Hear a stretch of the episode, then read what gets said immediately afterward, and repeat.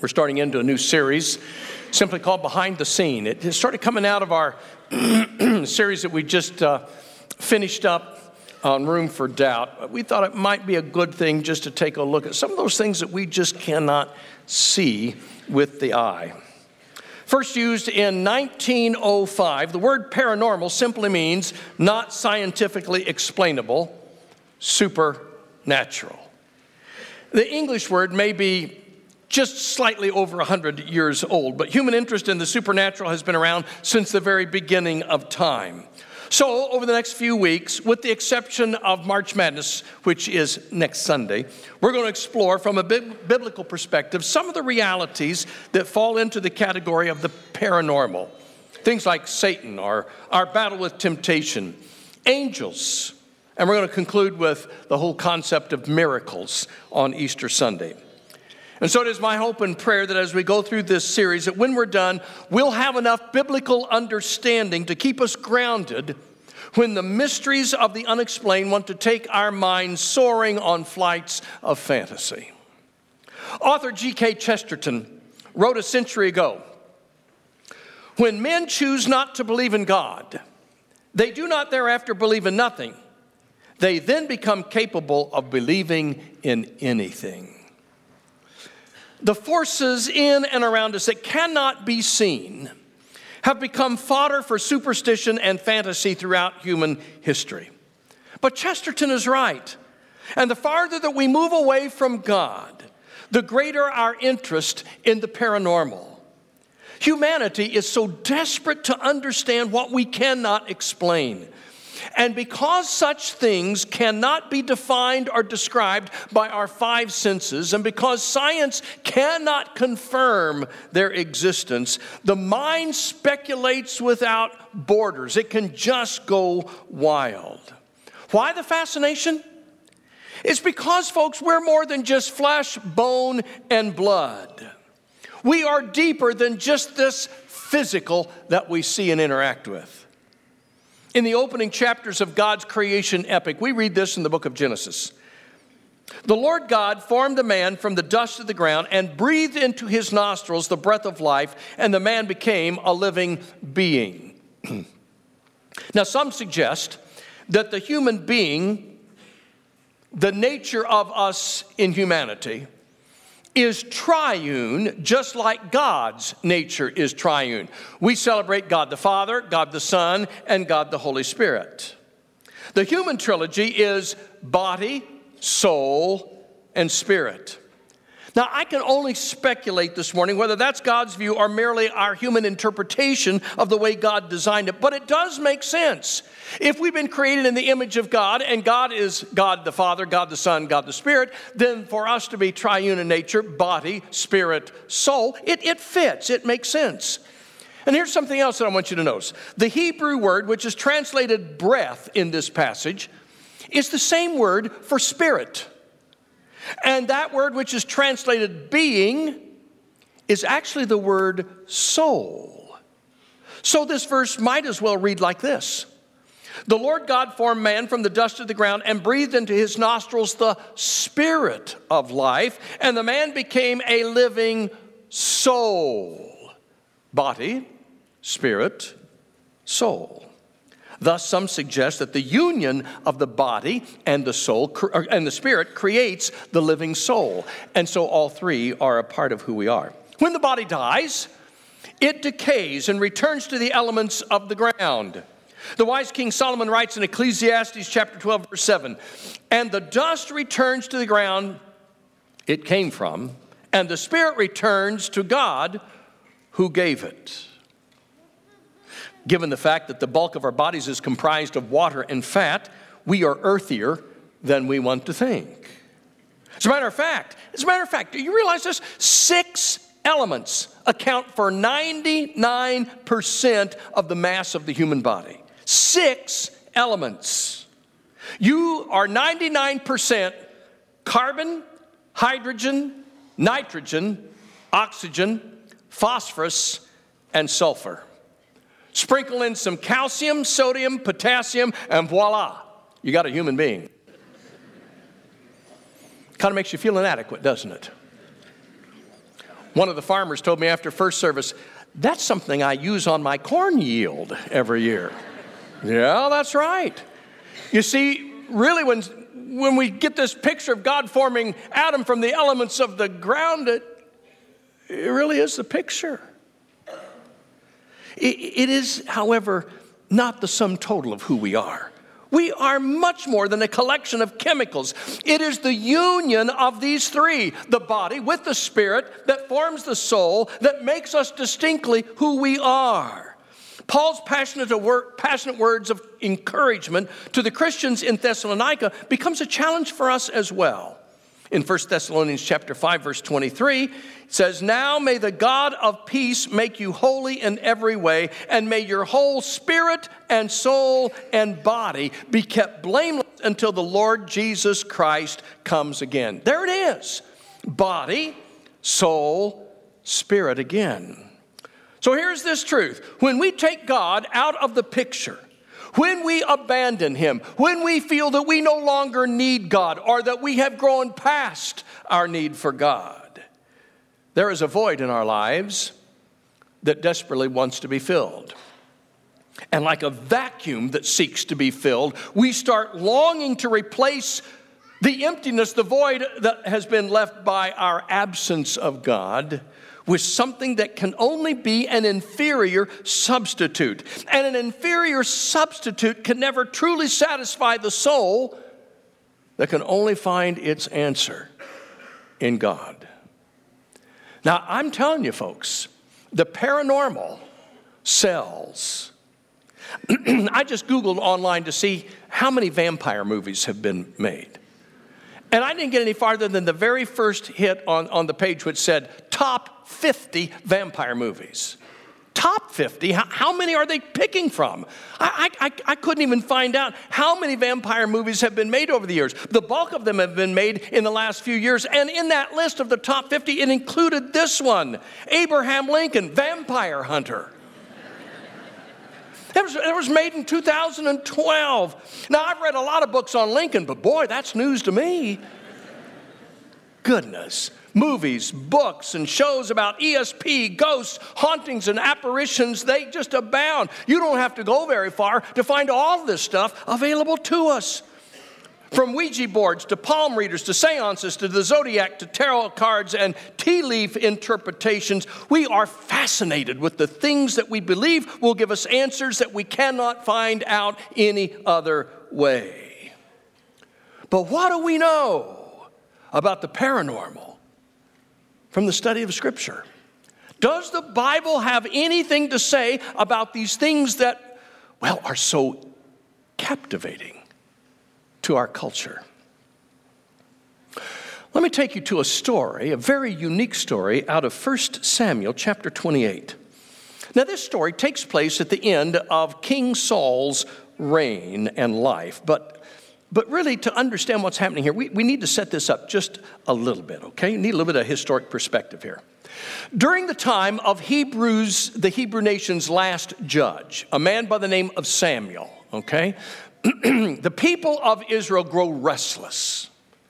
Part of this is because, once again, they've left God behind. At this day and time, Israel is a theocracy.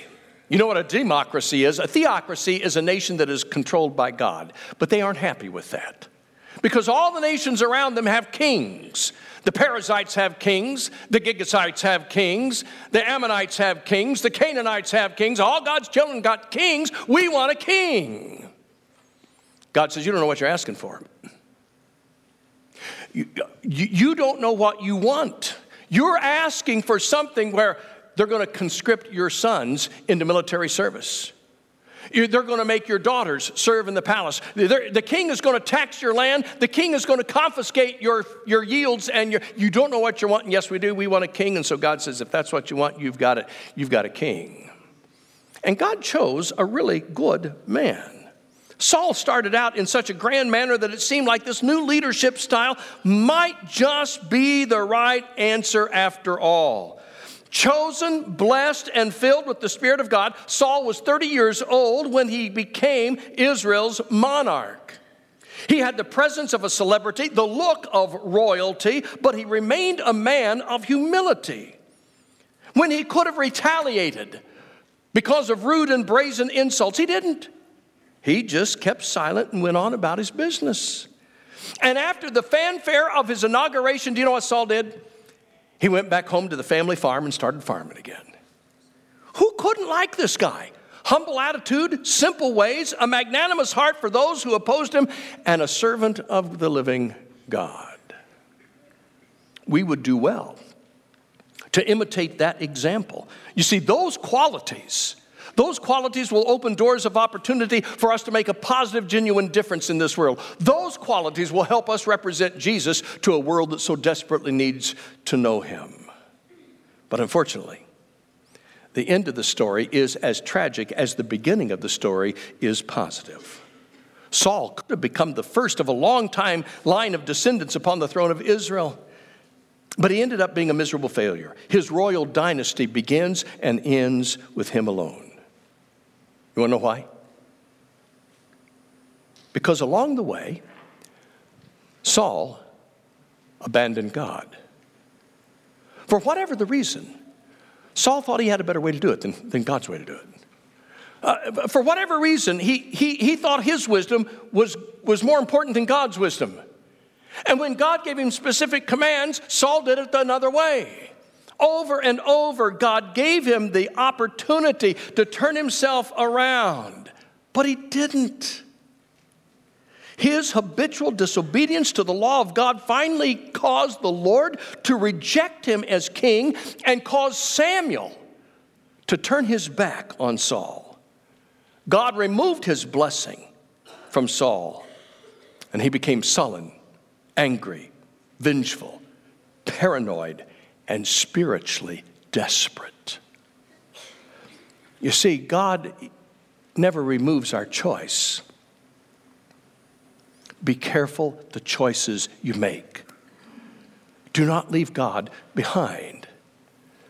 Do not trust your own wisdom more than you trust His. And when God gives us a command to follow, follow it because it is for our best interest. Because when you leave God in the dust, the dust is all you have to look forward to. Here's a truth that weaves its way throughout the whole story of King Saul, a truth that we cannot afford to overlook. When God becomes less than a priority in our lives, or when we've removed God's influence from our lives, the end of our story is tragic at best. God gave Saul several chances to get it right, to repent, to turn his life back around, but Saul never did. Saul knew that God no longer responded to his selfish prayers. And Samuel, by this time, is dead. And so Saul, in his desperation, when the, well, when the end of his life nears, tries to call on something that God had forbidden. As a matter of fact, at the very beginning of his reign, the Bible says that Saul purged the land of this activity. And now, here at the end, he turns the table and seeks out the very thing he had tried to purge. What am I talking about? Well, four times in the law, we read something similar to what we find in Deuteronomy 18, verses 9 and following. And this is what we read in Deuteronomy. When you enter the land the Lord your God is going to give you. Now, this is to the, written to the Israelites before they move into the land of Canaan. Be very careful not to imitate the detestable customs of the nations living there. For example, never sacrifice your son or daughter as a burnt offering, and do not let your people practice fortune telling, or use sorcery, or interpret omens, or engage in witchcraft, or cast spells, or function as mediums or psychics, or call forth the spirits of the dead. Anyone who does these things is detestable to the Lord. So back to the story. Here at the end of Saul's life, the Philistines are gathering to attack him once again, and he doesn't know how things are going to go. And in his fear, he says to a couple of his men, I need a psychic. I need a medium to talk to. I need somebody that can call up the dead. I got to get a word on what's going to happen. And, and less than 10 miles away, in the community of Endor, there was a, a medium. Sometimes the scriptures call it the witch of Endor. And so Saul and two of his trusted men disguise themselves. They go down and they appear before this woman, and she asks, Who do you wish to contact? And Saul says, Bring up Samuel. This is where we pick up the story in, in uh, verse, chapter 28, verse 12. When the woman saw Samuel, she cried out at the top of her voice and said to Saul, Why have you deceived me? You are Saul. The king said to her, Don't be afraid. What do you see? The woman said, I see a spirit coming up out of the ground. What's he look like? An old man wearing a robe is coming up, she said. Then Saul knew it was Samuel, and he bowed down and prostrated himself with his face to the ground. Samuel said to Saul, Why have you disturbed me by bringing me up? I'm in great distress, Saul said. The Philistines are fighting against me, and God has turned away from me. He no longer answers me either by the prophets or by dreams, so I've called on you to tell me what to do. And of course, Samuel goes on to tell him at this point in time, You know the answer. God has removed himself from. Tomorrow, you'll be even as I am. Whoa, this is one strange story. Make a cool movie, though, don't you think? Better than Abraham Lincoln, Vampire Hunter, I'm telling you that. Theologians have debated for centuries exactly what is happening here. I mean, there, there is no other story like this in all of Scripture. And, and there's so many stories that are left out of Scripture. You got to wonder okay, why did God devote so much scriptural text to a story like this? Now, some believe that this is merely a demonic impression of Samuel. Some believe that this is a hoax that is somehow perpetrated by the medium herself. Some believe that this is actually a God intervened moment in time where he actually allows the spirit of Samuel to come back and speak to Saul, just like the spirit of Elijah and Moses come back to encourage Jesus in the story of the transfiguration in the Gospels before Jesus went to the cross. I don't know which one is accurate. I'll tell you which way I lean. I, I think this is one of those God moments when Samuel actually comes back. Now, but it doesn't matter if that's the case or the other case. The, the point of the story is the same regardless of how we interpret it. And the point is simply this the message for Saul was, You will die in the upcoming battle, and the kingdom will be torn out of your hands and your household's hands, and will be given to another that is far greater than you, a man by the name of David. Now, I know what some of you are thinking this morning. You're sitting out there thinking, I don't know about this kind of stuff. This is all just kind of spooky and fanciful and mediums and palmists and hauntings and devils and demons. Do you really expect me to believe this kind of stuff is real? C.S. Lewis said there are two approaches that we need to guard against. And he wrote this in his book, Screwtape Letters. There are two equal and opposite errors into which our race can fall about the devils. One is to disbelieve in their existence, and the other is to believe and to feel an excessive, unhealthy interest in them. To say there, all this stuff is just hogwash. Hmm, I can't go there. To have this excessive interest to dabble in it, boy, don't go there. Somehow we need to find a balance. What what is this teaching us? What is God trying to communicate to us? So, so let me just see if I can wrap this up this morning with, with a few thoughts. And, and here's the first one there is more than meets the eye out there. I cannot explain some of the paranormal things that have been documented through time, but I can say this. I do not believe that God's word would make a big deal out of prohibiting our participation in something that isn't potentially dangerous. Is it real? I suspect that it is. I can't prove that it is or that it isn't. But again, the Bible isn't in the habit of making a big deal out of nothing. This I can say if one becomes so enamored with it that he loses his perspective of God or makes the paranormal his normal way of life or places these things, the paranormal, on an equal plateau with the power of God or the Word of God, then it might as well be real and true because it creates a false sense of security. It creates a false sense of hope. It creates a false gospel. It pulls us away from the truth. The more we're enamored and engaged with that, the less we're thinking of God. And our relationship with the Lord diminishes. Thessalonians chapter 5 verse 21 says, "Test everything. Hold on to the good." Avoid every kind of evil. Now, I'm telling you, there's more than meets the eye out there. And there's plenty in Scripture to suggest that the spiritual realm around us that we cannot see is very, very active. Here's something else we have a need to connect with one another. Today, so many are disparaging of the existence of the church. There'll be people that'll say, you know, I'm a Christian, I follow Jesus, but I don't want to have anything to do with the church. Now, does the church deserve some of that criticism? Yeah, it does. Uh, we've not always been who the Lord wanted us to be. We've gotten into squabbles and fights, and there, there, there, are people who claim to be Christians who live as hypocrites. I, I get all that. I understand that. It frustrates, trust me, it frustrates me more than it frustrates you.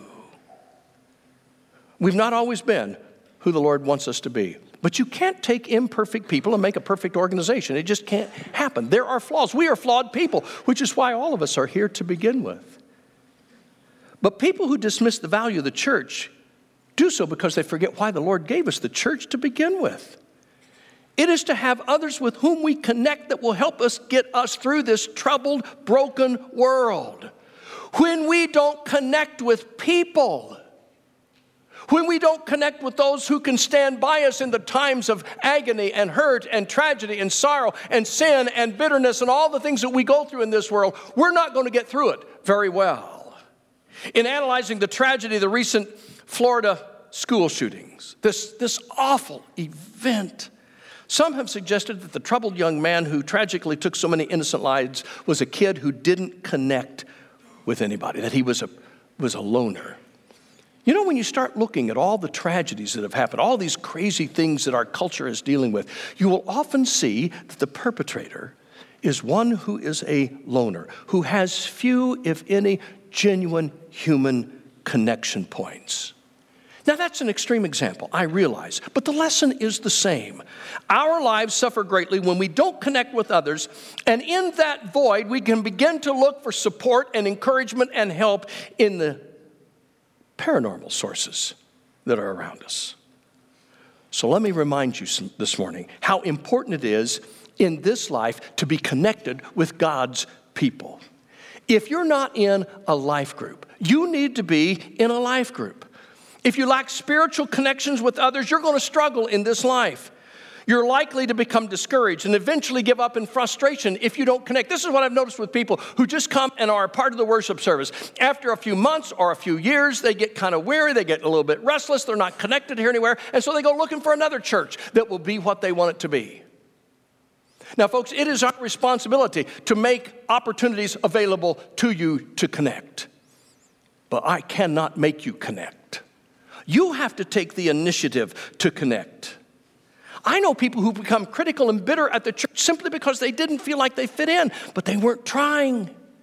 It's got to be both ways. Listen to me. What's at stake is eternal life, and that's too important to handle as a loner in this world. A lone Christian is not what God designed this life to be like.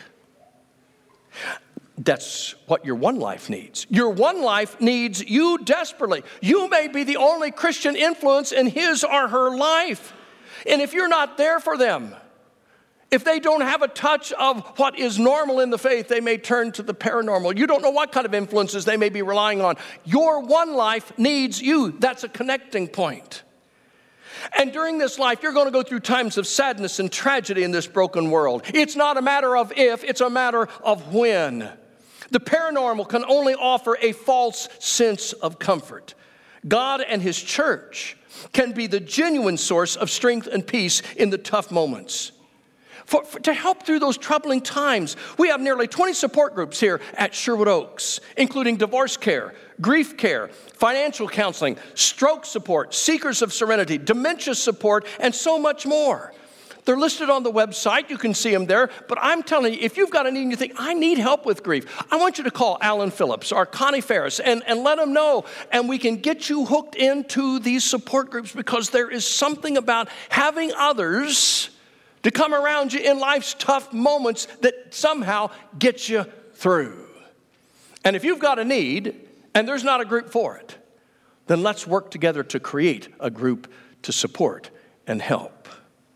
You see, connecting, connecting gets us through the world, but you've got to connect with the right source God and His people. Here's the last thing through it all, we need to trust God. There are so many things in life that cause fear. And the paranormal opportunities offer a false sense of security to handle those fears. Saul went to the medium that lived in Endor. He thought, maybe I can find security in her. And the answer that he got was the thing he just feared the most. If only we could know the future. If only we could know the future. No. That's not what you want. That's certainly not what I want. Because if I knew three months from now there was going to be a tragedy in my life, if I knew three years from now there was going to be a major tragedy in my life, I could not enjoy one day between now and then because my mind would be focused on what was coming down the road. You see, knowing the future in a broken world can only cause you to lose the joy of today. I don't need to know the future. I just need to trust the one who holds the future in the palm of his hand. Saul learned only too late in life that he had abandoned the only possible source of victory, and that was God. We will not have answers for the things that happen in this life, but I am content to trust God who does know the answers and who does not make mistakes. He can be trusted when nothing or no one else can be. Even in our bleakest moments, God can make a way into the future. And remember, God always meets us where we are, but He never leaves us where He found us. He is worthy. He is worthy of your trust. So when God tells us to stay away from the paranormal, it's because dabbling in such things destroys our ability to trust Him. And when we stop trusting Him, we have no more foundation to build on. So when you find your curiosity piqued, or you find that restlessness in your heart and soul, don't look at the strange and unusual paranormal opportunities around you. Look to the Lord. C.S. Lewis provides the best reason for doing so. He writes in his classic book, Mere Christianity, these words Create, Creatures are not born with desires unless satisfaction for those desires exists. So if I find myself, in myself, a desire which no experience in this world can satisfy, the most probable explanation is that I was made for another world. On the day of Billy Graham's death, this man who's had such an impact in our country, in our government, in our world, Mike Huckabee said this. When I heard this morning that Billy Graham had died, I said, That's fake news. He's more alive now than ever before. That was sort of taking some of Billy Graham's own words. Not long before his own death, he had written this Someday you'll read or hear that Billy Graham is dead. Don't you believe a word of it. I shall be more alive than I am now. I will just have changed my address. I will have gone into the presence of God. That's the normal. And that's our greatest hope. What will people say of you when you leave this world? Will your light of faith and trust in God still be shining brightly long after you've gone home? For the Christian, that's the norm. Thank you for watching this message from Sherwood Oaks Christian Church. Did you know you can view any message from the past six years at socc.org/messages? You can also view complete worship services from the past month at socc.tv.